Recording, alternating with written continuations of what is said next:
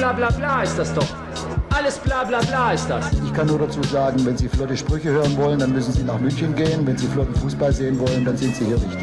Eure Scheißstimmung, das seid ihr doch dafür verantwortlich und nicht wir. Unser Scheich sind äh, 160.000 Fans. Jetzt sind jetzt die Fußballvereine die neuen Yachten. Wir haben viel über die Diversity-Binde geredet und letztlich schaffen wir das selber nicht quasi wirklich, wenn es wirklich um Werte geht, das umzusetzen. Ja, siehst du die Runde da? Und dann habe ich einfach spontan mal gesagt, Rudi, das wäre doch eigentlich was für dich. Wenn die Männer erfolgreich sind, dann leisten wir uns halt auch mal eine Frauenmannschaft. So, können wir jetzt dann zum, zum seriösen Teil kommen, oder? Du hast so einen nassen Helm. Das ist schön, neue Fußball. Und das war ein neues Intro. Und wer weiß, wer das eben war, der gewinnt auf jeden Fall eine von unseren noch nicht äh, herausgegebenen schöner neue Fußballtassen. Da bin ich mir ziemlich sicher.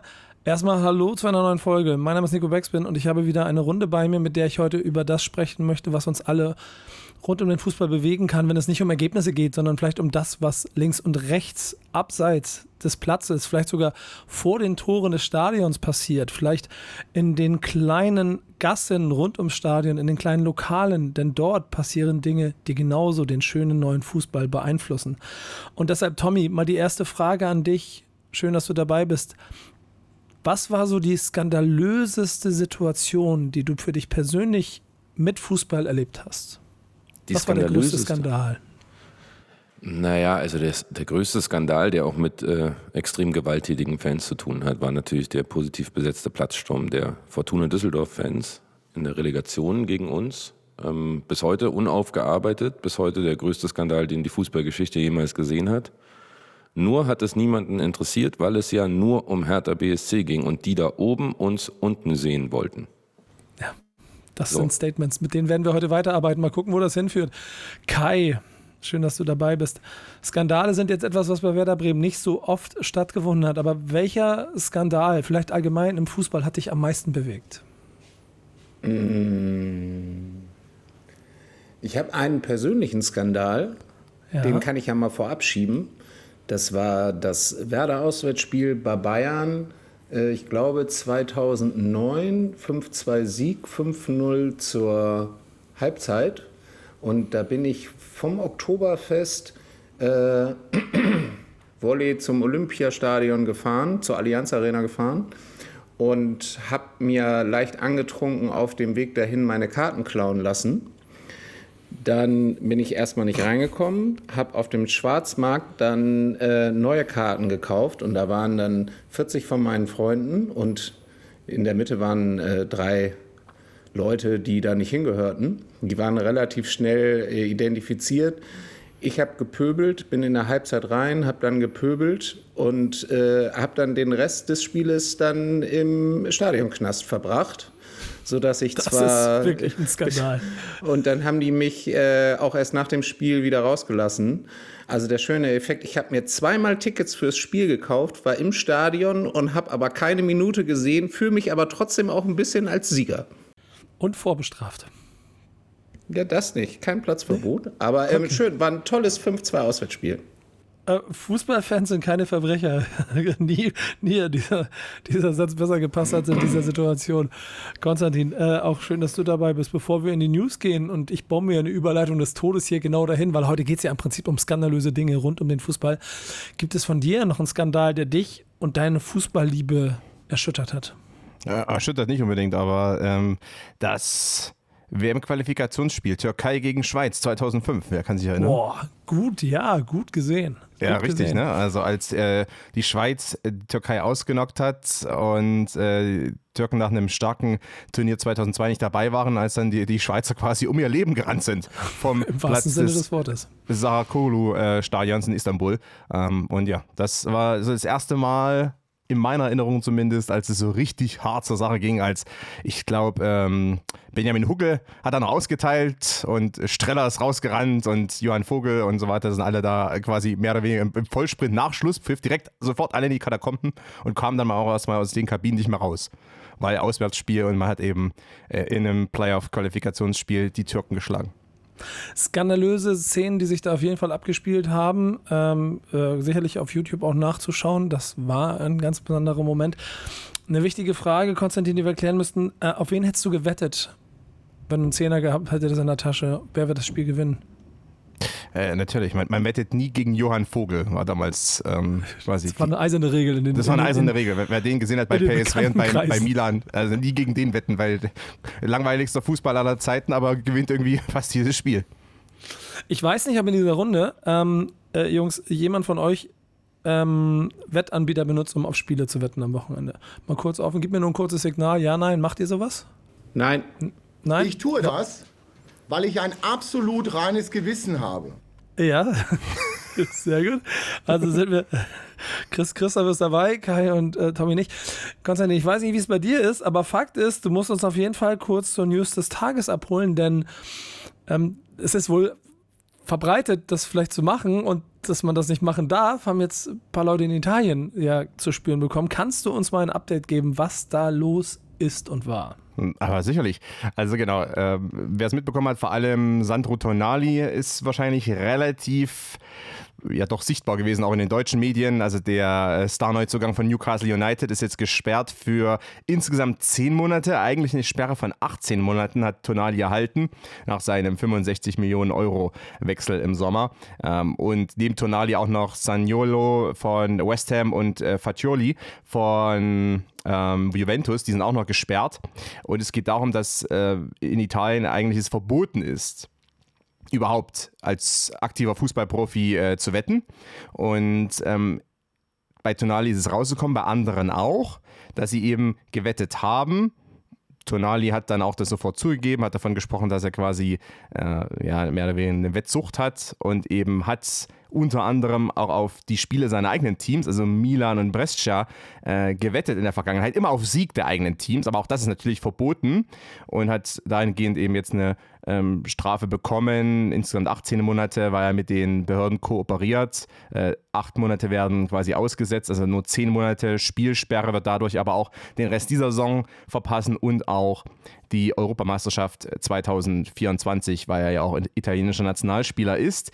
Und das hat natürlich auch nochmal so ein bisschen die ganze Diskussion angestoßen, dahingehend ähm, Wettspielsucht unter Fußballern und natürlich da auch dann, inwieweit da vielleicht auch was dagegen getan werden muss. Bevor wir aber vielleicht darüber sprechen, möchte ich nochmal ganz kurz äh, auch vielleicht als kleine Erklärung, die man dazu ziehen, nämlich äh, Gabriele Marcotti, mein Kollegen von ESPN, der auch nochmal erklärt hat, wie man überhaupt darauf kam, dass Tonali gewettet hat, weil der ist natürlich nicht damit hausieren gegangen, sondern es hat ein paar andere Hintergründe, dass man überhaupt auf ihn gestoßen ist, genauso wie auf andere Spieler.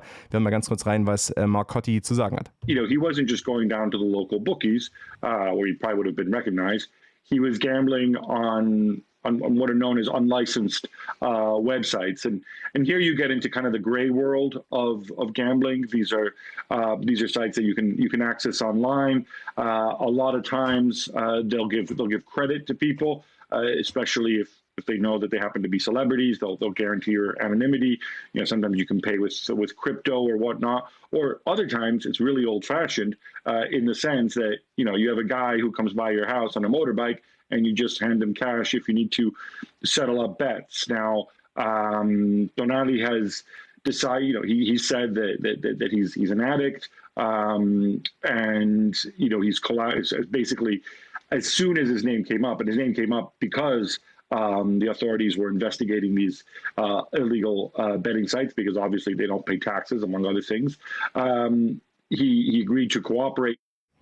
Also das ist nochmal Gabriele Marcotti bei ESPN äh, mit ein paar Hintergründen dazu, äh, warum überhaupt zum Beispiel die Behörden auf äh, Sandro Tonali gestoßen sind, weil eben diese ähm, Wettspiel Organisationen, wie auch immer, ähm, nicht registriert sind und deshalb auch keine Steuern bezahlen. Und eben gegen die wurde ermittelt und dann ist man auch auf Tonali und Saniolo und andere gestoßen. Ähm, natürlich eine Frage, und die kann ich dann rüberspielen an alle anderen, äh, die jetzt auch diskutiert wird. Beispielsweise in der Premier League in der vergangenen Saison waren 8 von 20 äh, Brustsponsoren Wettanbieter. Ähm, das soll ja bis 2026, 2027 wird sich das ändern. Dann gibt es kein Brustsponsoring mehr von Wettanbietern. Aber natürlich sind Fußballer trotzdem per se auch schon stark umgeben von einfach Werbung für Wetten und wenn er vielleicht so eine gewisse Tendenz, einen Hang dazu besteht, ist man natürlich auch sehr schnell dabei, dann einfach in seiner Freizeit auch einfach ständig zu wetten. Kann, die, die Frage, die da drin steckt, wir müssen, wir müssen ein paar Sachen auseinanderbröseln und ich, ich möchte das mal ein bisschen sortieren, um euch dreien so ein bisschen auch was so auf den Tisch zu legen, über, über das ihr sprechen könnt. Eine kleine Anekdote von mir ist zu Tonali. Ich habe meine Fußballreise vor vielen Jahren wie ich das gerne mache, so Groundhopping mit ein paar Freunden gemacht und habe Zweitliga Italien gemacht, ein paar Tage, wo wir auch beim AC Parma waren, wo ich einen äh, Sechser gesehen habe, der mit Tempo 30 und einer Ballverteilung ähm, wie ähm, die italienische Tradition in besten Zeiten da gespielt hat und ich ihn nicht kannte. Das war Tonali und seitdem beobachte ich den Weg und bin schon ein bisschen stolz darauf, dass ich damals das Talent entdeckt habe, das jetzt für viele Millionen gewechselt ist. Aber darum geht es nicht. Tommy, erschüttert dich sowas? Wenn du mitkriegst, dass Spieler wetten? Nee, also mich erschüttert eher, dass die sich erwischen lassen, um ehrlich zu sein.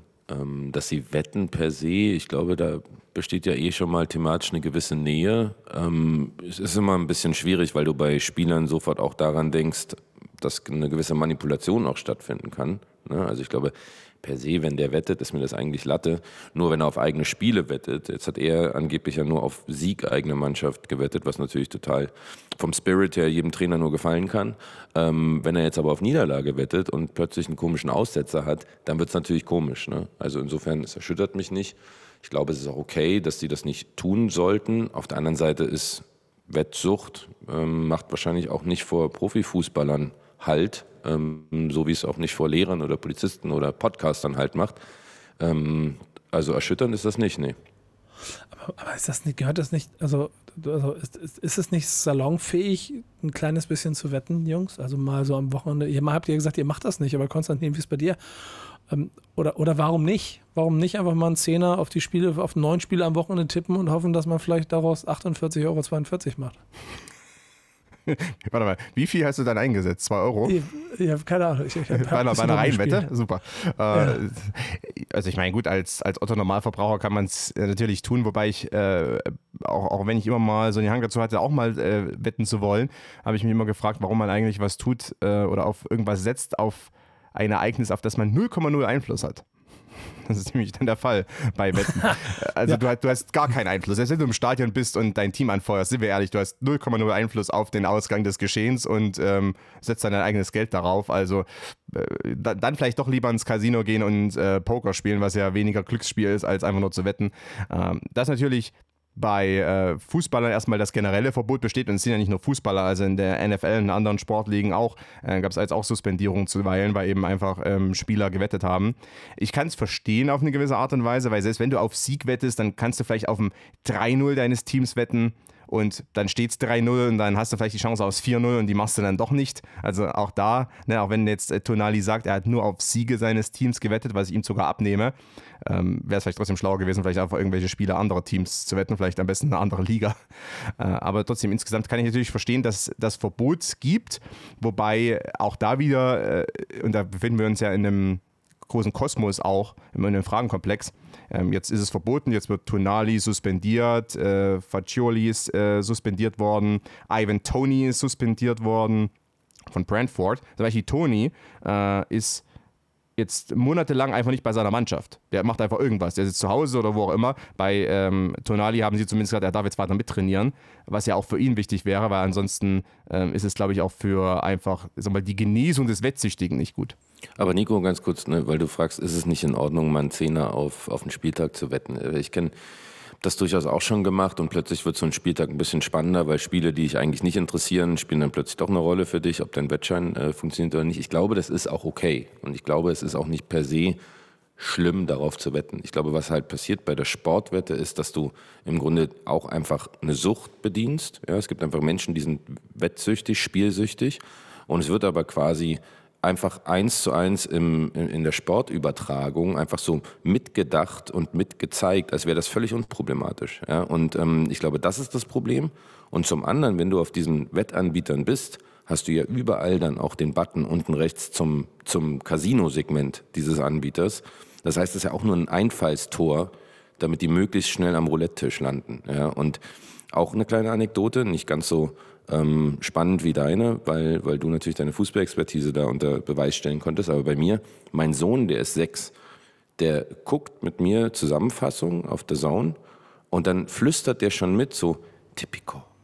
Ja, und dann denkst du dir so, okay, krass. Also, weil der es einfach so reingepresst kommt, jedes Mal, ja, vor jedem äh, Highlight. Aber in welcher Situation macht er das? Also ist Nee, das quasi das eine mit. Vorlage, Fadi, du musst jetzt wetten? Oder also es ist einfach, er spricht quasi die Werbung nach? Er spricht die Werbung mit, wenn sie kommt, weil er sie halt vor jedem Highlight-Clip hört. Ja, das heißt, Okay. der hat natürlich Ah, eine ganz krass. andere Nähe dazu, schon mit sechs Jahren. Ja. Ah, Kai, Kai, das muss aber doch dein Vermarktungsherz an dich höher springen lassen. Botschaft angekommen und Wettanbieter, der ja, wie wir gemerkt haben, in Vielzahl über Vermarkter ähm, mit in den Markt äh, Fußball mit eindrängt, ja quasi sich genauso etablieren möchte in allen Generationen. Also du framest das leider falsch, mein lieber Nico, weil Wettanbieter gab es schon vor den Vermarktern und am Ende entscheidet sich der Club immer aktiv selber, ob er mit einem äh, Sportwettanbieter zusammenarbeitet, mit einer äh, regionalen Lottogesellschaft, ähm, das, was halt irgendwie generell vom Gesetzgeber erlaubt ist. Also es ist ja so, dass äh, Werbung für Sportwetten in Deutschland ähm, bis zu einem gewissen Grad erlaubt ist, quasi, wenn man eine offizielle Lizenz hat, dann ähm, dann äh, kann man auch dafür wetten. Ähm, das betrifft diese ganzen klassischen Sportwettenanbieter wie Tippicos, aber auch die regionalen Lotto- und Toto-Firmen. und mh, ich, also ich habe da ja auch quasi eine, äh, das, äh, sagen wir mal so, ein Engelchen und ein Teufelchen auf der Schulter. Weil zum einen ist ja diese, diese Verführung, die durch so Sportwetten ähm, Werbung entsteht, die kannst du ja nicht wegdiskutieren. Ne? Also ne, da kann man sagen, ja, die haben eine Lizenz und die halten sich quasi auch an die Regeln.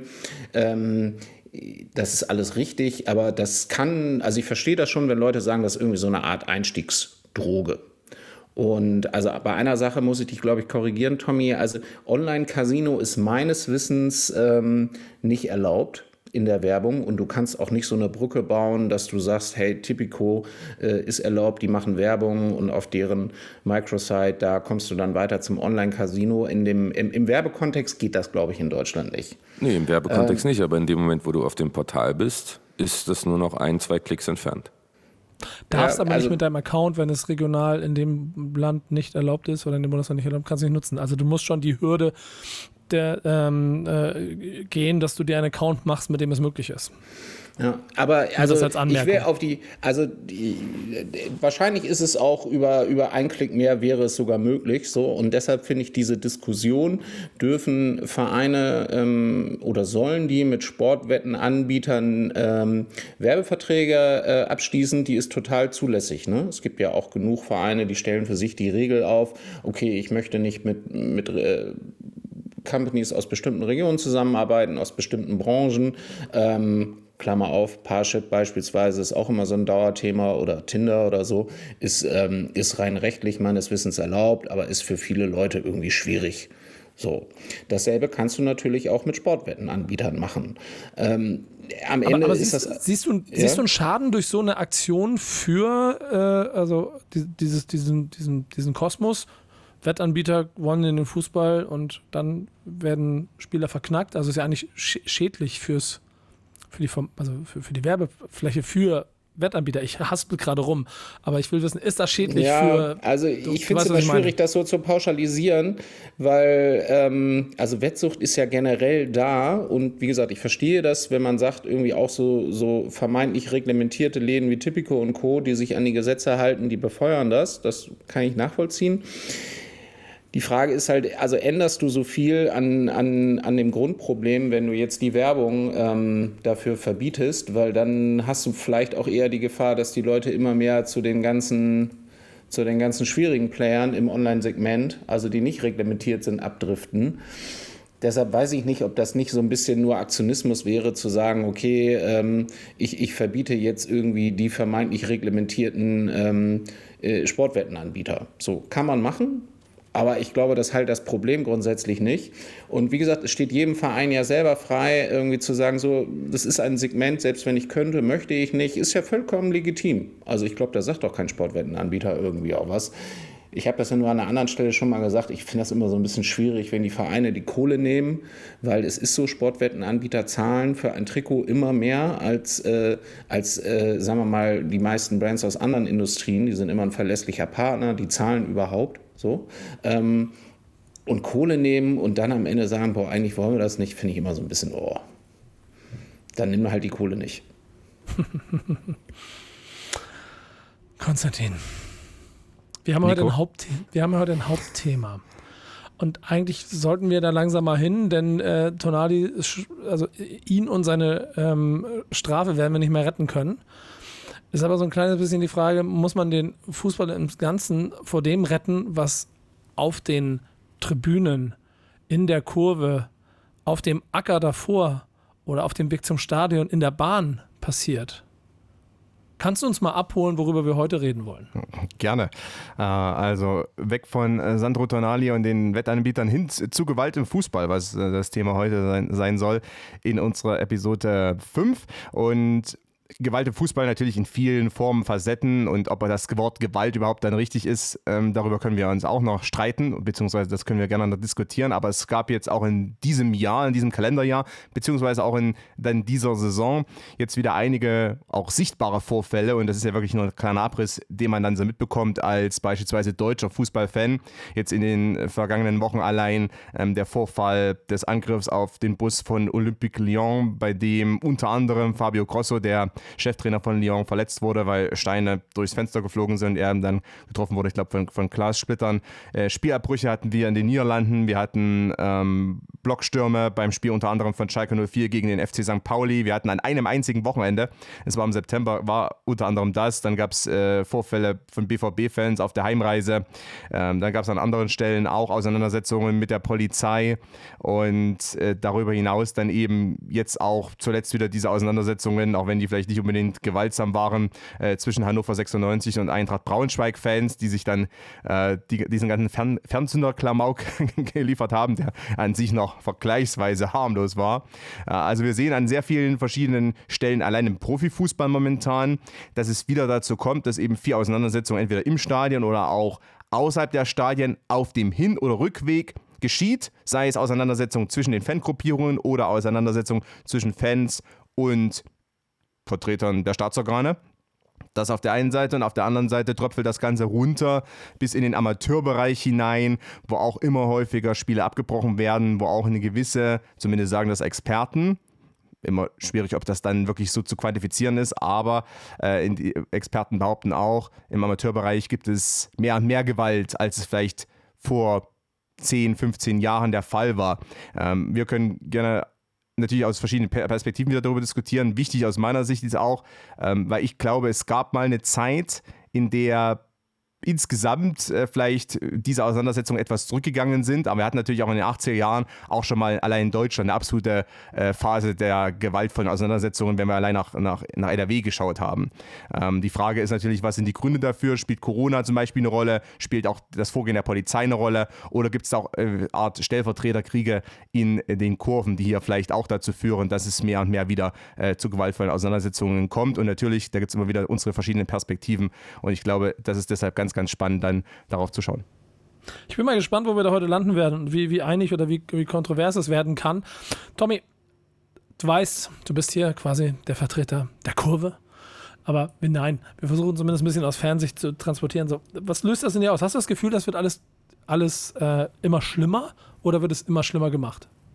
Nee, also ich glaube nicht, dass es schlimmer wird. Mein Eindruck ist, dass grundsätzlich die Gesellschaft ein bisschen aggressiver geworden ist. Ähm, und das macht natürlich keinen Halt vor Fankurven. Ähm, auf der anderen Seite, natürlich hast du jetzt, ja, sichtbar, Konstantin hat es sichtbar genannt, du siehst halt hier und da, vor allem wenn es um Pyro geht und so, ein bisschen größere Eskalationen. Ich glaube, um ehrlich zu sein, nicht, dass dass wir ein größeres Gewaltproblem haben, als wir es bisher schon hatten beim Fußball. Und auch da würde ich gerne mal noch ein bisschen unterscheiden. Natürlich gibt es einfach wirklich gewalttätige Vollidioten. Und dann gibt es natürlich auch gerne mal quasi den Ultra, die sogenannten Fans, die gerne von Politik und Polizei und den Leuten, denen das nicht so nah ist, gerne alle mal in einen Topf geschmissen werden. Und ich glaube, da ist wichtig zu unterscheiden. Kai, das wird heute, glaube ich, schwieriger denn je, dich in der Rolle des Vermarkters, der, der wirtschaftlichen Perspektive zu halten, weil du mir ja, oder uns ja im Vorfeld schon von deinem Guilty Pleasure erzählt hast. Ähm, du bist, glaube ich, schon auch inhaltlich voll mit dem Thema und kannst, glaube ich, mit einordnen, was da passiert. Aber hast du gerade das Gefühl, es gibt so eine Spirale der Gewalt, die den Fußball auch aus Vermarktungssicht bedroht, wie er sonst gut funktioniert hat?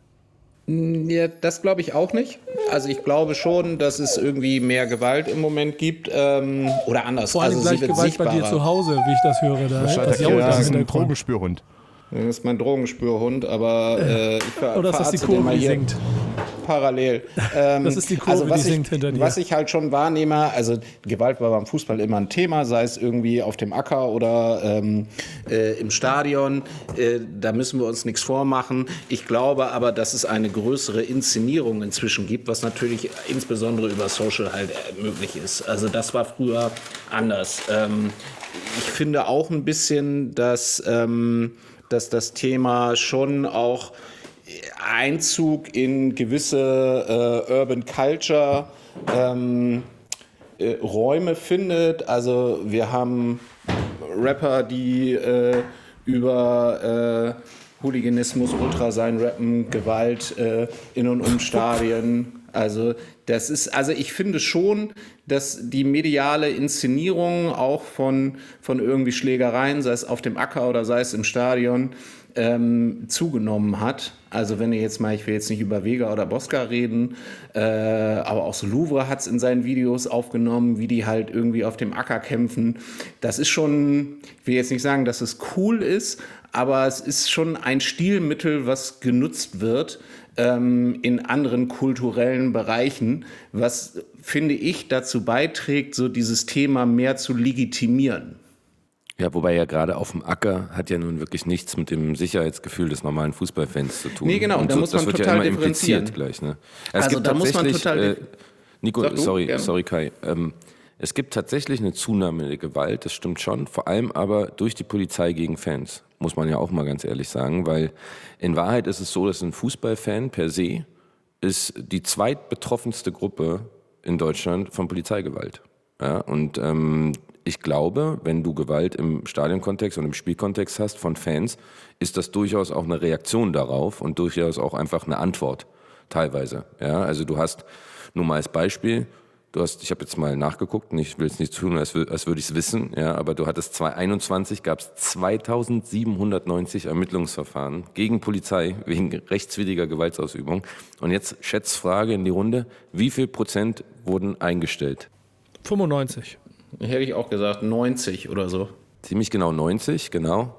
Und von den übrigen 10 Prozent ähm, wurden dann das wissen. tatsächlich nur 2 Prozent wurde Anklage erhoben. Also, long story short, ich will gar nicht hier irgendwie Statistiken schrubben. Ja, natürlich gibt es mehr Gewalt, aber auch, sorry, von beiden Seiten. Das muss man schon auch so sehen. Und da, und das hast du ja vorhin richtig als Spirale auch bezeichnet, da, da, heutzutage würde man sagen, es passiert nicht im kontextlosen Raum. Aber findest du nicht auch, Tommy, dass das so ein bisschen auch gehypt wird, das Thema, ähm, wir gehen irgendwie als Ultragruppe zum Stadion, wir sind wehrhaft. Also äh, früher war es irgendwie die dritte Halbzeit, jetzt muss man fast so ein bisschen kreativer werden. Also wenn man den Gegner halt irgendwie ähm, stellen möchte. Äh, Also ich, ich kenne mich sogar äh, noch irgendwie an diverse Filme erinnern, irgendwie, wo das jetzt irgendwie aufgegriffen wird und es schwingt immer so ein bisschen mit, dass das ja schon nicht cool ist, aber irgendwie auch stabil ist. Also es wird jetzt nicht unbedingt diskreditiert in den Medien, außerhalb der Bildzeitung oder so, ähm, dass, äh, dass das eigentlich nicht okay ist. Naja, schon, also ich finde schon, dass das kreditiert wird. Du hast ja, also sobald du irgendwo Pyro siehst, äh, wenn du jetzt mal einen Live-Kommentar beispielsweise anguckst, ne, die Kamera äh, schaut nicht drauf und dann hörst du vom Kommentator immer nur sogenannte Fans und die, sowas hat im Stadion nicht zu suchen und, und äh, wie gefährlich das ist. also Ja, gerade also im, im Pyro-Kontext. Weiß ich nicht. Also ich verstehe schon, was du meinst. Es ist, glaube ich, inzwischen ein bisschen salonfähiger geworden, generell die Ultrakultur, ähm, weil wir einfach auch viel mehr damit konfrontiert werden. Hast du auch recht, auch Social Media spielt da eine Rolle.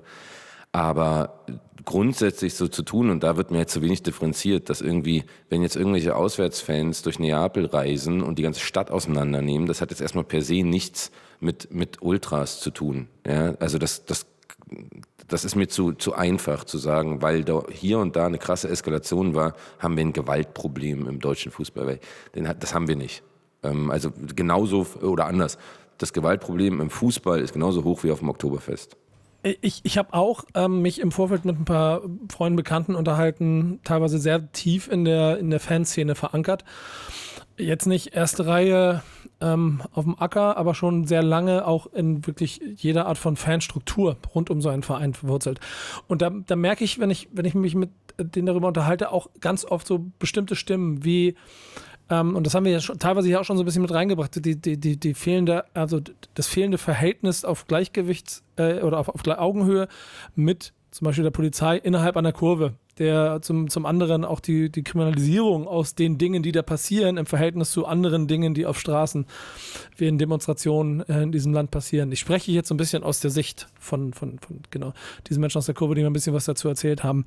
Ähm, dem Gefühl von, was ist denn eigentlich das, was den Fußball so faszinierend macht? Und das gehört natürlich auch dazu, was auf den, auf den Rängen in der Kurve passiert, wenn es um Pyro geht zum Beispiel. Und selbst das ist ja kriminalisiert. Und damit insgesamt im Paket eine Unzufriedenheit über eine ungerechtfertigte Behandlung auf medialer, staatsrechtlicher äh, Seite auf jeden Fall schon mal und auch in der Berichterstattung? Oder Konstantin, siehst du da irgendwie das, das Gefühl, dass diese Fronten total verhärtet sind? Ja, zuweilen schon. Ich meine, äh, zumal ja die Berichterstattung, also wenn wir jetzt ich sag mal, auf die Mainstream-Medien schauen, ja, dann berichten die ja nicht nur für Fußballfans, oder für Sportfans, um ganz ehrlich zu sein, sondern natürlich, da werden auch dann diejenigen angesprochen, die ja eigentlich äh, gerne mal fordern, ja, okay, aber äh, Fußball aufgrund der äh, massenhaften Polizeieinsätze soll bitte doch hier die Polizeieinsätze selber finanzieren und dergleichen. Also ich meine, die, die, groß, die groß und breitflächige Berichterstattung äh, spricht ja dann alle an oder soll alle ansprechen, soll auch dann so vielleicht ein wenig aufwühlen und natürlich äh, wird dann auch gerne äh, gegen all jene Vorfälle und so weiter geschossen und da sich vielleicht auch so ein gewisses Feindbild äh, konstruiert. Es ist natürlich auch, zumal jetzt wieder zuletzt in, in, diesem Jahr, ja auch nicht unbedingt sehr schwer, dann so ein Feindbild äh, zu kreieren, auch wenn es Millionen von Fußballparteien gibt. Aber natürlich, so eine Ausschreitung wie zum Beispiel oder so eine Attacke gegen den Mannschaftsbus von Olympique Lyon, das jetzt nicht in Deutschland, aber es war in Frankreich, also es ist echt über die Grenze hinweg, in einem anderen Mittel- bzw. westeuropäisch zivilisierten Land. Ähm, derartige Bilder sind natürlich erstmal, bringen die auch was, bringen die auch gewissermaßen Quote, ähm, sind beeindruckend auf eine traurige Art und Weise. Und natürlich lässt sich dadurch auch relativ leicht dann ein Feindbild äh, kreieren. Das Feindbild des ähm, komplett ausrastenden, äh, von allen guten Geistern verlassenen äh, Fußballfans, der eben dann eher an der Kurve ist und weniger vielleicht im VIP-Bereich.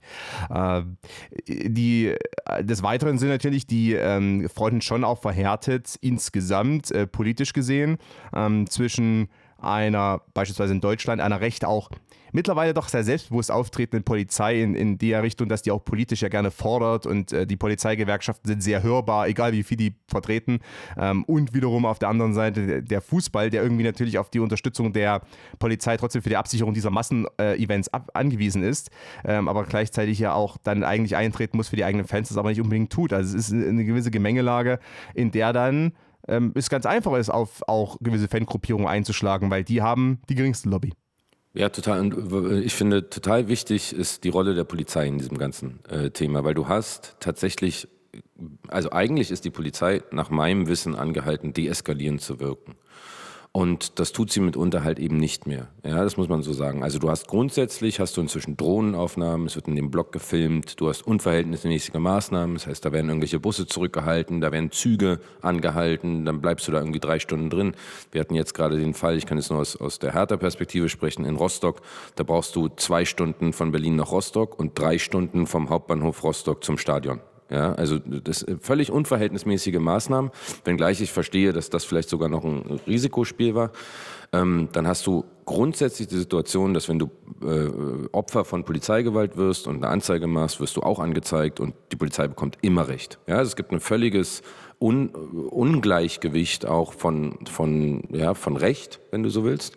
Ähm, und dann hast du die Medien, wo du jetzt gerade sagst, es ist leicht, ein Feindbild zu machen die dann auch mit völlig absurden Statistiken kommen und irgendwie sagen so, ja, an einem, an einem Spieltag steigt, äh, steigt die Gewalt, Gewalttätigkeit um 21 Prozent im Vergleich zum normalen Tag. Ja, natürlich, weil da halt einfach ganz viele Menschen zusammen sind. Also das musst du ja vergleichen mit anderen Volksfesten oder was auch immer. Ne? Also es ist wirklich, wirklich einfach, sich Fußballfans rauszusuchen. Ich persönlich finde, wenn, an Anbetracht der Tatsache, dass du jedes Wochenende Millionen von Menschen an einem Ort hast, finde ich es relativ friedlich, um ehrlich zu sein.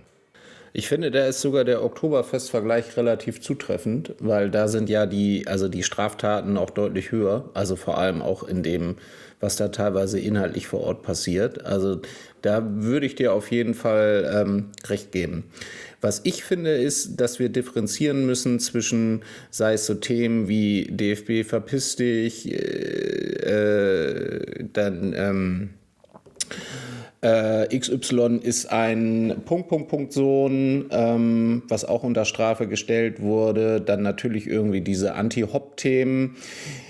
Das sind für mich eher, vielleicht auch Pyro, das sind für mich eher Bagatelldelikte, die vielleicht irgendwie so zur Fußballkultur dazugehören, teilweise auch Stellvertreterkriege, wo man mal so ein bisschen austestet, okay, wie weit kann ich gehen, bis dann irgendwie ähm, äh, die Polizei oder vor Ort jemand eintritt, äh, eingreift. Also das finde ich alle, das ist eine andere Diskussion als so dieses Thema grundsätzliche Gewalt, also vor allem im Stadion, aber auch so ein bisschen außerhalb. Also da wird dann irgendwann so eine so eine, ähm, so eine gewisse Grenze überschritten, ähm, wo jetzt irgendwie Familien, die ins Stadion gehen, sich irgendwie schwierig entziehen können. Also wenn du auf einem Ultramarsch zum Stadion, wenn du da Probleme hast, da kann ich ja immer noch so ein bisschen sagen, okay, also jeder, der irgendwie bei so einem Ultramarsch mitläuft, der weiß so ein bisschen, was er, auf was er sich einlässt. Also da kann ich ja auch einfach wegbleiben. Also wenn du halt irgendwie Gewalt, Leuchtspur, Pyro in andere äh, Blocks reinschießen im, im Stadion hast, Blocksturm hatten wir jetzt auch gerade wieder,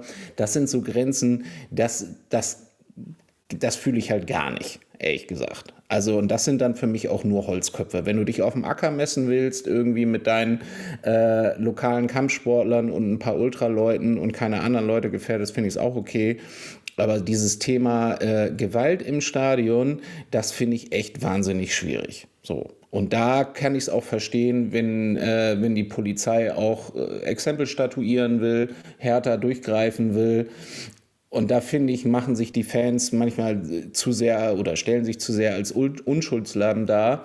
Ähm, weil damit da gefährdest du einfach auch andere und da ist eine Grenze überschritten, die nicht okay Aber ist. Aber das ist doch, das ist doch eigentlich auch die absolute Ausnahme.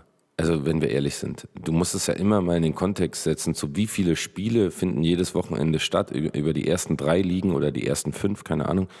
Äh, natürlich, in dem Moment, wo Unbeteiligte nicht mehr die Möglichkeit haben, sich dem zu entziehen, dann finde ich auch, ist eine Grenze überschritten, ist auch völlig albern ähm, und, und nicht nur albern, sondern auch dämlich, das gehört sich nicht. Aber alles andere, ich meine, irgendwelche Scharmützel vom Bahnhof zum Stadion und wenn sich jemand auf dem Acker trifft, ey, ist mir doch egal, wenn die sich gegenseitig da irgendwie aufs Maul hauen wollen, dann sollen sie es machen. Sie gefährden ja niemanden Unbeteiligten keine Ahnung, also ich finde, es wird ein bisschen übertrieben, genauso wie es auch immer mit Pyro übertrieben wird. Ja, da können, ich erinnere mich sehr gerne an diese Johannes B. Kerner äh, äh, Sendung, wo er irgendwie da noch diese, diese Kinderpuppe abfackelt mit so einem Pyro, äh, mit, mit irgendeiner Leuchtrakete und sagt, ja, 2000 Grad wird das heiß. Also, wir haben 12 Millionen Menschen ungefähr, die die Spiele der ersten drei Ligen gucken. Äh, 21, 22, jetzt glänze ich wieder mit Zahlen, wurden 31 Personen durch Pyrotechnik verletzt. 0,000000026 Prozent. Also warum, ist doch gar kein Thema, warum reden wir überhaupt darüber? Ja gut, aber äh, Tommy, wenn ich da reingrätschen kann, ich, ich, ich sehe alle die Argumente, ich sehe auch teilweise vielleicht, dass die Polizei äh, gewissermaßen ein äh, bisschen Schikane betreibt, weil, äh, ich sag mal ganz hart gesagt, im Optimalfall wäre es immer so, wenn es gar keine Gästefans geben würde für die Polizei. Ähm, sei es wie sei. Ähm, es wird natürlich medial aufgegriffen und ehrlicherweise, wenn es zu, zu, schweren Ausschreitungen kommt, Platzstürme oder, oder Blockstürme besser gesagt oder eben Attacken auf Mannschaftsbusse und dergleichen, äh, dass das natürlich aufgegriffen wird von äh, Medien auch vollkommen verständlich und dass vielleicht diejenigen, die Fußball nicht mögen, es aufgreifen, auch vollkommen äh, verständlich, dass sie das dann gerne so ein bisschen nutzen.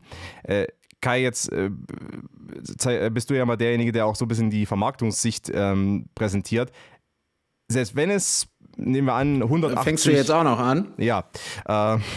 Ich mag es auch, wie er meinen Job gerade übernimmt. Ich höre jetzt einfach mal zu. Mal. Vielleicht, vielleicht kann ich jetzt auch eine andere Rolle einnehmen heute mal. Ja, ich will auch mal eine andere Rolle einnehmen. Also äh, Kai, du bist festgenagelt. Das äh, tut mir leid. Du, du, bist der, du bist der böse Kommerz. Komm, Konstantin, schnapp ihn dir. Ja, absolut. Nein, aber nehmen wir an, 180 Bundesligaspiele im Jahr, whatever. Und du hast drei, drei Spiele, äh, bei denen es äh, Ausschreitungen gibt. Oder du hast eben in der Ligue 1 zum Beispiel jetzt diesen Vorfall mit Fabio Grosso. Ligue 1 ist auf der Suche nach einem neuen Übertragungspartner, einem rechten Partner im Fernsehen. Wie Oh, viel, jetzt, jetzt wird's interessant. wie viel negative Auswirkungen hat das auf die Vermarktbarkeit einer Liga? Selbst wenn es nur drei Ausschreitungen gibt im ganzen Jahr, bei 180 und 190 Spielen. Weil Ja, das wird dann trotzdem null. problematisch. Ach, Also Konstantin, ich ich, bin sehr behaupte- froh. Das, das, also das ich behaupte wirklich Job. null. Und das ist jetzt vielleicht auch so eine etwas unpopuläre Meinung. Also ich kann mir sogar vorstellen, dass es manchmal irgendwie für die Attraktivität der Liga fast eher einen Tacken zuträglich ist. Also wenn irgendwie was passiert. Das, äh, das impliziert jetzt überhaupt keine Gewalt. Also, aber Pyro ist ja das beste Beispiel. Eigentlich ist das ja schon das, was irgendwie äh, Leute, die ähm, die, die, die am Fernseher sitzen oder natürlich auch teilweise im Stadion sind, eigentlich ganz gerne sehen. Und eigentlich hast du ja auch Bock auf Kontroverse, wenn die Kurve irgendwie DFB verpiss dich hochhält und du hast etwas, worüber du sprechen kannst. Das trägt, glaube ich, tendenziell eher zur Attraktivität von einer Liga bei, zumindest in gewisse, gewissen jüngeren Zielgruppen, was sich am Ende in mehr Viewership und dann höchstwahrscheinlich auch in mehr, ähm, äh, in, in mehr Mediaerlösen ähm, äh, niederschlägt. Also ich bin weit weg davon, irgendwie Gewalt zu legitimieren. Also ich bin selber Kind der 80er und in der Werderkurve groß geworden. Da waren nur Nazis, da war es echt rau. So, das brauche ich alles überhaupt nicht mehr. Aber ein cleanes Stadion und auch ein, ein, eine cleane Fankultur äh, ist überhaupt nicht zuträglich für das Vermarktungspotenzial von einer Liga.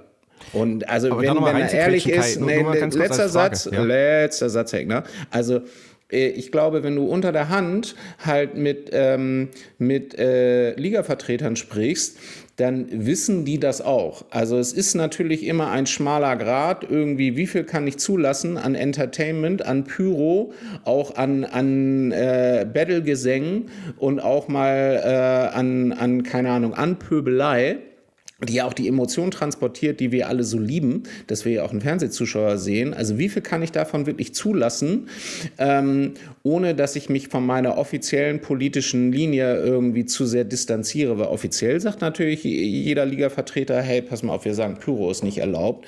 Also dann können wir auch eigentlich keine Bilder senden, die sagen, hey, das sieht ja ganz geil aus. Vielleicht nehmen wir dann auch lieber die Bilder und, weil wir sie ja haben, und geben sie 433. Was mich da trotzdem an der Stelle noch äh, Fragen zurücklässt, ist, ich verstehe, dass vielleicht das Gesamtprodukt, ähm, auch wenn es ein bisschen gritty ist und so weiter, äh, davon profitieren kann. Fußball profitiert vielleicht auch davon und ich bin selber immer noch ein Fan von den ganzen äh, Betonstadien, die leider alle weggerissen werden mittlerweile. Aber auf der anderen Seite habe ich jetzt irgendwelche äh, Werbepartner zum Beispiel, weiß ich, auf The Zone oder wo auch immer, ähm, die im Vorfeld oder während der Spiele irgendwann was einblenden und keine Ahnung. Der Automobilkonzern wirbt für äh, grüne Energie, wir sind sauber, unsere Autos sind, äh, sind clean. Der Werbespot ist mega aufpoliert, äh, schöne Menschen, schöne Städte, alles hundertprozentig sauber. Und der Fußball zeichnet dann eventuell ein anderes Bild. Also äh, sind dann trotzdem die Werbepartner davon überzeugt? Ey, also du kannst es auch nochmal probieren, Konstantin, aber also du wirst ja keine Brücke hinbekommen, weil das ist einfach zu sehr weit weg. Also du, der Fernsehzuschauer kriegt doch in der Regel eigentlich überhaupt nichts davon mit. Also ja, er liest die Bildzeitung, oh, wieder Krawall XY und natürlich gibt es auch Fälle, ich sag mal, Dynamo Dresden oder so ist ja auch bekannt, irgendwie für ein gewisses Gewaltpotenzial, auch für einen gewissen Rechtsruck in, äh, in, in, äh, im Fanbereich. Also da, ähm, da hast du schon kontroverse Diskussionen, so das stimmt, aber also das sind schon noch Einzelfälle.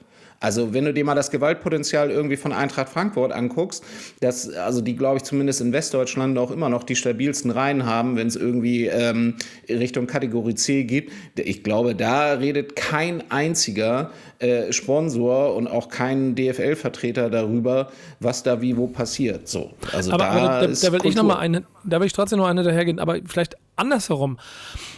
Und jetzt wird es schwierig, vielleicht Vereine, man Vereine rauszulassen, aber hast, hast du auch schon mal so Situationen erlebt, in dem, wenn, jetzt nehmen wir so eine Situation wie die jetzt zum Beispiel mit Köln in Nizza und diesem Sturm und dem allen, was da ja auch wirklich, dem, also schon, schon in, in medienseitig an Schaden dem 1. FC Köln im Ganze und seinem Auftritt international beigefügt wurde, weil die Fans aus welcher Konstellation auch immer da gibt es ja auch noch weitere Geschichten zu, auf jeden Fall den Sturm der Tribünen da angesetzt haben. Gibt es von Vereinsseite da Sorge, dass das eventuell schädlich sein könnte? Also hast du da auch schon mal sowas gemerkt wie, okay, absolut wir müssen vorsichtig sein. Wie kriegen wir unsere Fans in den Griff, damit wir nicht den nächsten Wettanbieter-Deal äh, nicht kriegen? So. Ich glaube, das hat überhaupt nichts mit der Vermarktung zu tun. Also die, die Vereine haben natürlich Auflagen von der DFL und die werden bestraft. Also was meint ihr, was äh, jeder Verein bezahlen muss für jedes, äh, für, für jede äh, Pyrofackel, die abge, abgedonnert wird? Also dafür müssen die bezahlen. Also ich war jetzt gerade bei einem äh, Zweitligisten, der mir erzählt hat, also wie viel Kohle die dafür bezahlen müssen, dafür, dass jetzt halt Pyro gezündet wurde. Da bist du in den Hunderttausenden teilweise für ein Einz also für, für zwei Heimspiele. Das ist deren Problem. Also die denken ja, aber, da nicht aber, an die Vermarktung, sondern die denken erstmal an die Strafen, die sie bekommen von der DFL. Und die Regeln sind so, wie sie sind. Ähm, die kann man diskutieren, aber da kannst du der DFL halt auch keinen Vorwurf machen, wenn die das festgelegt haben und sagen, ey Freunde, das, das geht nicht, ihr müsst das irgendwie in den Griff bekommen und aber das ey, passiert Tommy, nichts, dann musst du halt auch zahlen.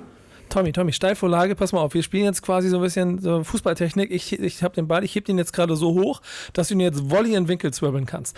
Ist nicht aber genau das, was in der Kurve passiert, was dazu führt, dass der Verein die, die, die Strafe für die bösen, bösen Fans zahlen muss, nicht genau das, was äh, der Fan, ihr als Fans, dem Verein als Vermarktungsgold mit in den Rachen werft durch 58.000 Bengalos, die eine komplette Kurve bei Hertha in der Aufstiegssaison hell erleuchten und dann der Hertha BSC halt 200.000 Euro dafür zahlen muss am 34. Spieltag, aber mal wieder in der ersten Liga ist, weil es so geil aussah. Ja, na klar. Da war ein also, Fragezeichen wir, am Ende, du musst jetzt übernehmen. Also wir machen das ja nicht, äh, damit der Verein Strafe zahlen muss, sondern weil es geil aussieht. so muss man ja mal so ganz, ganz einfach sagen. Und natürlich ist das Vermarktungsgold. Und natürlich ist jeder, der im Stadion, ich, ich erinnere mich, wir haben gegen, gegen Bayern München, ähm, ihr, ihr seht es schon an, an, dem, an dem Spiel, dass es äh, letzte Saison war, Lange äh, her. war unsere komplette Ostkurve blau. Ähm, mit blauen Rauchtöpfen. Ich meine, das, das sieht einfach so unfassbar geil aus. Das ging durch ganz Europa ja, im Internet. Ähm, und natürlich hat, tut das was mit der, der Vermarkter würde sagen, mit der Brand Equity äh, von Hertha BSC. Natürlich. Ähm, das ist ja völlig klar. Und insofern geben wir den Verein natürlich schon was damit. Ähm, also insofern, ich glaube nicht, dass man jetzt nur so in Strafen denken sollte. Strafen sind total, Kai, gebe ich dir recht, ich glaube, das ist erstmal das Unmittelbarste, was passiert.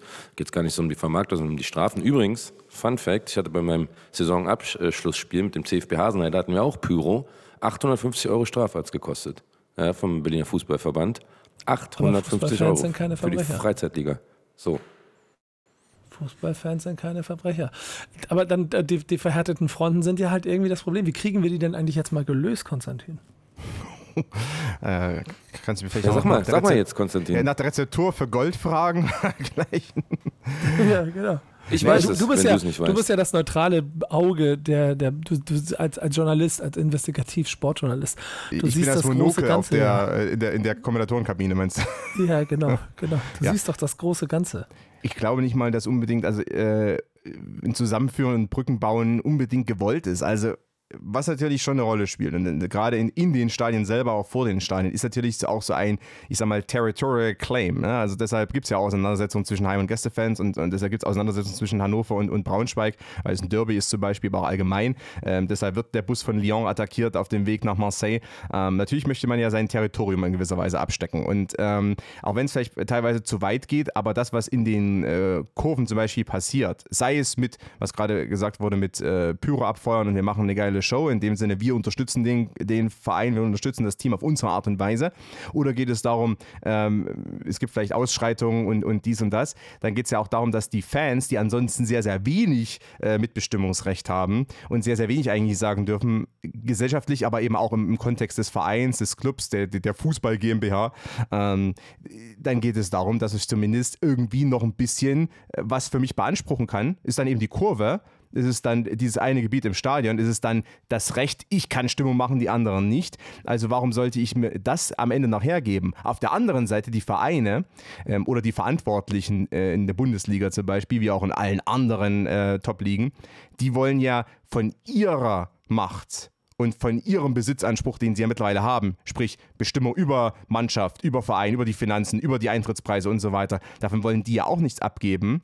Also wo soll da die Brücke gebaut werden? Da müssten ja Leute äh, freiwillig quasi etwas von dem abgeben, was sie sich erarbeitet haben. Und das geschieht historisch betrachtet sehr, sehr selten, um ehrlich zu sein. Also auch in, in ja. der deutschen Geschichte sehr selten passiert. Aber also das finde ich tatsächlich auch einen ganz interessanten Punkt, den du ansprichst. Ist also dieses Thema, was würde passieren, wenn du jetzt Pyro legalisieren würdest? Ne? Also ich glaube auch, dass das so eine Faszination äh, auf die Fankurve ausübt, weil sie damit auch demonstrieren, hey, pass mal auf, das ist hier unser Bereich. Da kannst du machen, was du willst, liebe DFL, lieber DFB und, und vielleicht sogar lieber Verein. Also das lassen wir uns nicht nehmen. Ähm, was ich echt nachvollziehen kann, muss ich auch sagen. Äh, und ich, also es würde mich wirklich mal interessieren, ob der Reiz irgendwie vielleicht auch einen Tacken nachlassen würde, äh, wenn man das halt in irgendeiner Form legalisiert. Weil ich bin total bei euch, sieht geil aus. Ich sage aus einer Vermarkterperspektive, ich liebe solche Bilder. So, ich verstehe, dass man immer eine gewisse öffentliche Politik halt irgendwie einhalten muss. Eine DFL kann ich sagen, hey, eigentlich wollen wir solche Bilder total, weil das irgendwie international nochmal zeigt, dass wir eine fangetriebene Liga sind und nicht irgendwie so ein Operettenkommando wie in der Premier League. Ähm, aber ich darf die nicht zeigen. Deshalb, wie gesagt, gucke ich mal, ob ich sie irgendwie anders distribuieren kann. Ähm, das, das kann ich alles nachvollziehen. Ähm, aber Punkt um, ich liebe das, ich würde das eigentlich noch mehr fordern, aber ich glaube, es geht auch viel darum, dass die, dass die Fans halt einfach selbstbestimmt entscheiden wollen, hey, hier mache ich, was ich will. Oder seht ihr das anders? Ja, die, die Frage ist ein bisschen, Tommy, trotzdem, also auch bei verhärteten Fronten, so ein rechtsfreier Raum ist ja auch nicht die Lösung. ich liebe das, Olli, wie ich das ja, Tommy immer die Gruppe in die Enge er muss kurz den Bengalo, Bengalo zur Seite legen. Tommy, genau, wollte gerade sagen, den muss man den Bengalo ausmachen. Ja. Der hat sich gerade mit dem Rauchtopf die Kippe angemacht. Also, ja, er ist gerade dabei, das andere T-Shirt wieder anzuziehen. So, komm mal, komm mal unter der Fahne raus und jetzt sag mal, welche Chancen siehst du, um Fronten zu enthärten? Also ich glaube, zu legalisieren.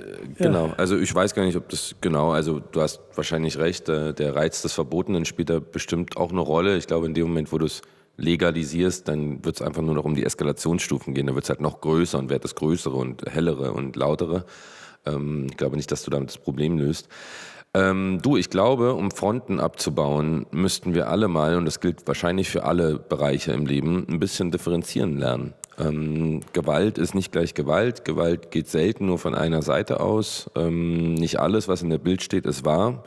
Und es gibt meist eine Wahrheit, die irgendwo in der Mitte liegt. Und ich glaube, wenn man sich dem mal annähern würde, dann wüssten wir, dass äh, Ultras zum Beispiel auch, und das ist auch Teil der Wahrheit, immer die Gruppierungen sind, die politisch und gesellschaftlich und moralisch relativ stabil da sind.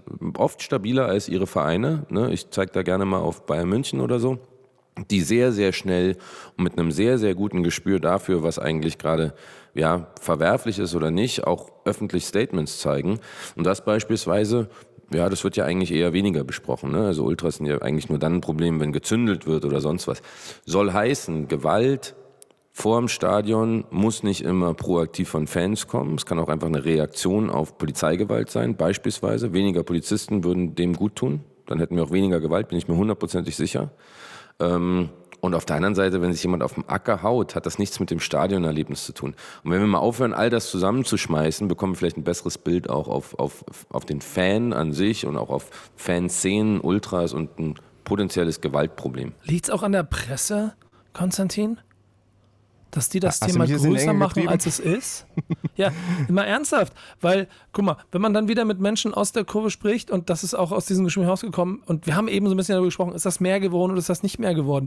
Ey, wir, wir haben mehr Scheinwerferlicht auf den Dingen. Es, es gibt vielleicht extremere Situationen, was sich alles andere beruhigt hat. Ja, alles heute schon gesagt, die Gesellschaft äh, ist gewaltbereiter geworden. Dann ist die Kurve vielleicht auch einfach ein Spiegel der Gesellschaft. Und am Ende des Tages, wenn es ist keine Legitimation der Situation, aber Olympique Marseille den, äh, den, den Bus von Olympique Lyon angreift, dann liegt das ja nicht daran, weil sie gewaltbereiter sind, sondern weil sie, und das ist keine Rechtfertigung, ich betone, aber weil sie einfach Olympique Lyon so hassen. Macht jetzt deshalb die Journalismus die Sache größer oder muss man genau deshalb da genau hingucken? Man muss schon genau hingucken, man muss auch genau hingucken, warum hassen die denn Olympique Lyon so sehr? Also welche zu rechtfertigende Gründe gibt es, dass die Olympique Lyon derart hassen. Äh, wie gesagt, also wir müssen ja immer noch ein bisschen trennen von, ich attackiere den Bus mit Steinen oder äh, ich zünde äh, Pyro im Stadion. Da ist schon nochmal eine, eine ganz weite Strecke äh, zu ja, nehmen. Ich, Und, ich nehme auch, ich gebe auch noch eine kleine Anekdote mit dazu. Ich weiß nicht, ob jemand von euch schon mal an Marseille war und ob er mal im Fanshop von Olympique Marseille war. Wenn du nämlich in den Fanshop gehst, dann gibt es da so Fußmatten, wo du die Füße abtrittst. Und die Fußmatten sind umhüllt von Trikots von PSG und Olympique Lyon. Das heißt, jeder, der reinkommt, muss sich die Füße erstmal abtreten auf den Trikots dieser beiden Vereine. Ja, ist aber auch wieder ein Stellvertreterkrieg. Also, weil, äh, wobei ich, ja gut, Lyon eventuell, aber das ist natürlich der Hass auf Paris besteht daher, dass man sich als Marseille immer als äh, äh, Stadt in der Peripherie äh, betrachtet und gerade in einem zentralistischen Staat wie äh, Frankreich, in dem sehr viel sich in Paris abspielt. Also auch da wieder natürlich Stellvertreterkriege und deshalb sage ich, wenn die Medien auf diese ganzen Dinge schauen, dann eben auch immer immer, um was geht es denn genau? Es geht ja nicht darum, dass einfach ein paar Leute äh, Samstagmorgen aufstehen und sagen, jo, heute äh, lassen wir es mal richtig krachen. Ganz so einfach ist ja nicht. Äh, und deshalb wäre es auch wichtig, dass über genau darüber berichtet wird. Natürlich ist es relativ schwer, weil am Ende äh, kannst du nicht zu viel Selbstverständnis aufbringen für, ey, die haben da Steine in den Bus von Lyon ge geworfen, haben Fabio Grosso, den italienischen Trainer dieses Vereins, der irgendwie da einfach seit ein paar Wochen Trainer ist, ähm, dann äh, schwerer verletzt. Das ist relativ schwierig zu tun für die Medien, aber natürlich muss drauf geschaut werden, was ich auch vorher gesagt habe mit Territorial Claims. Warum werden denn Kurven so bespielt, wie sie bespielt werden von den Fans? Was ist denn da von Macht Machtgefälle da? War es auch ein Ausdruck von Machtclaim da? Ähm, das müsste eigentlich noch mehr thematisiert werden.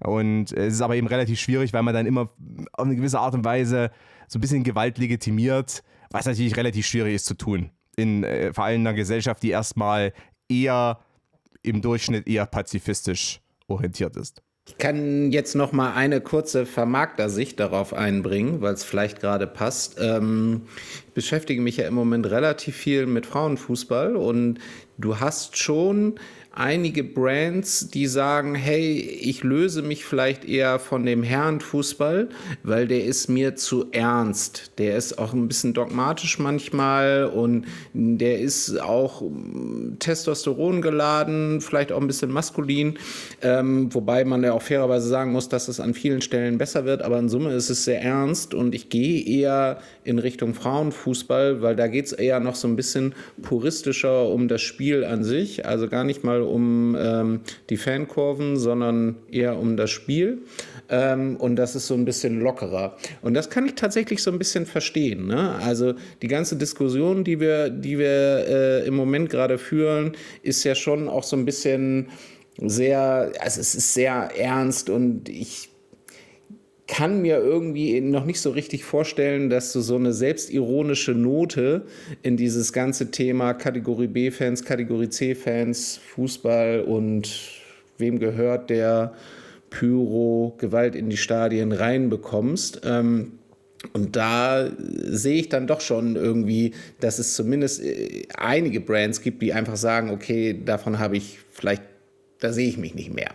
Ja, vielleicht anschließend, ich kann mich erinnern, äh, als ich vor kurzem ein Frauenfußballspiel aus dem Stadion kommentiert habe, nicht aus der, also quasi aus dem Studio, ähm, hatte ich mich mit dem Stadionsprecher unterhalten, der quasi fünf Meter weiter saß und ähm, der vorher ähm, Stadionsprecher bei einem relativ bekannten Profiklub, also Herrenteam war, ähm, was mittlerweile ein bisschen abgeschmiert ist, aber egal. Und der hat dann so leicht klischeehaft gesagt, naja, hier ist eben mehr Cappuccino als Bier.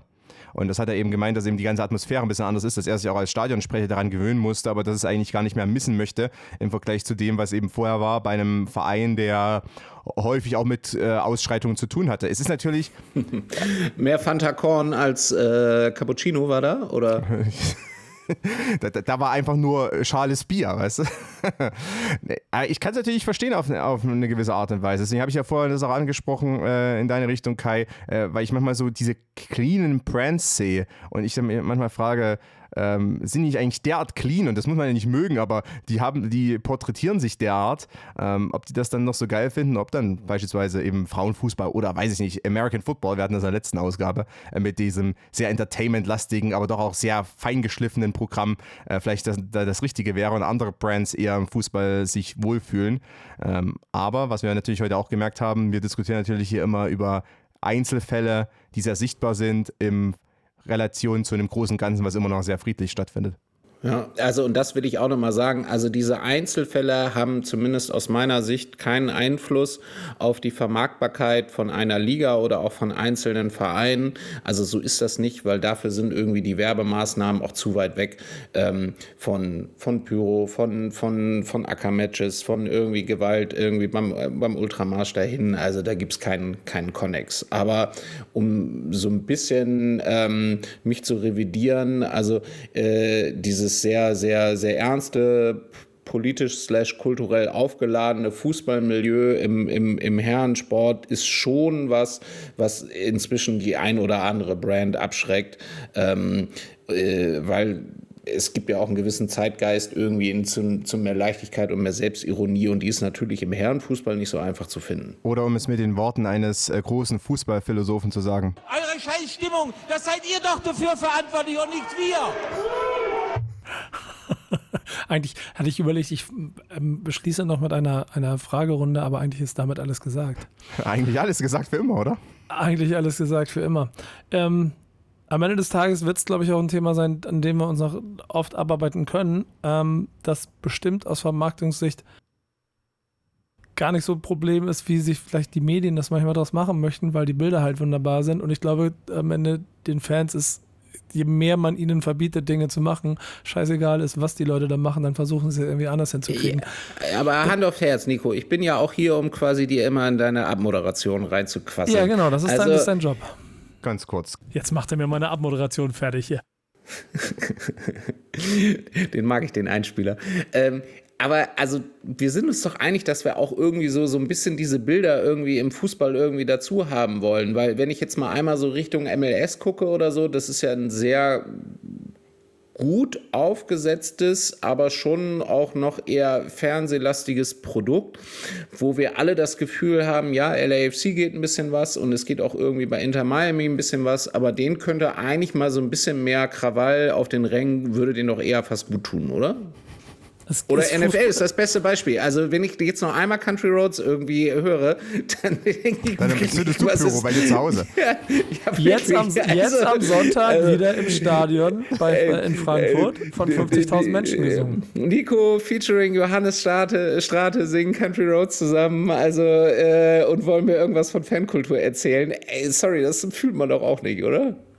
Ja, ich glaube, und das ist ja das Schöne daran, dass äh, am Ende des Tages wir alle so ein kleines ambivalentes äh, Verhältnis äh, zueinander haben, wenn es um bestimmte Punkte geht. Und auf der einen Seite Kai, der als Vermarkter das verteufeln muss, auf den, was auf den Rängen passiert und im Geiste schon so Nee, viele muss. Ackerkämpfe. Das ist- ist Ackerkämpfe. falsch, Lass mich, Nico. machen, wir doch Also- mein, machen wir doch meinen Quatsch nicht kaputt. Einmal jedes Mal so viele Das ist einfach Ackerkämpfe falsch. fertig hier. Äh, solche, so viel, so viel Ackerkämpfe, ich ziehe den jetzt durch, so viel Kämpfe auf dem Acker ausgetragen hat, wie kaum ein anderer hier in dieser Runde. So, es, es, bleibt, es bleibt dabei. Da fällt mir noch ein guter Einspieler ein, Nico, trotzdem. Weißt du, nach den Ackerkämpfen. wenn man nicht andere Baustellen im Gesicht hat. Genau. Es ist heute unmöglich, eine Abmoderation zu machen. Deswegen, Tommy, hast du noch was zu sagen? Ja, ich grüße alle, die mich kennen. Berlin ist blau-weiß und äh, Pyrotechnik ist kein Verbrechen. Dankeschön. Und damit bis zur nächsten Folge von Schöner Neuer Fußball. Hier ist äh, Angelos Charisteas, Europameister aus Griechenland und äh, das ist schön, neue Fußball.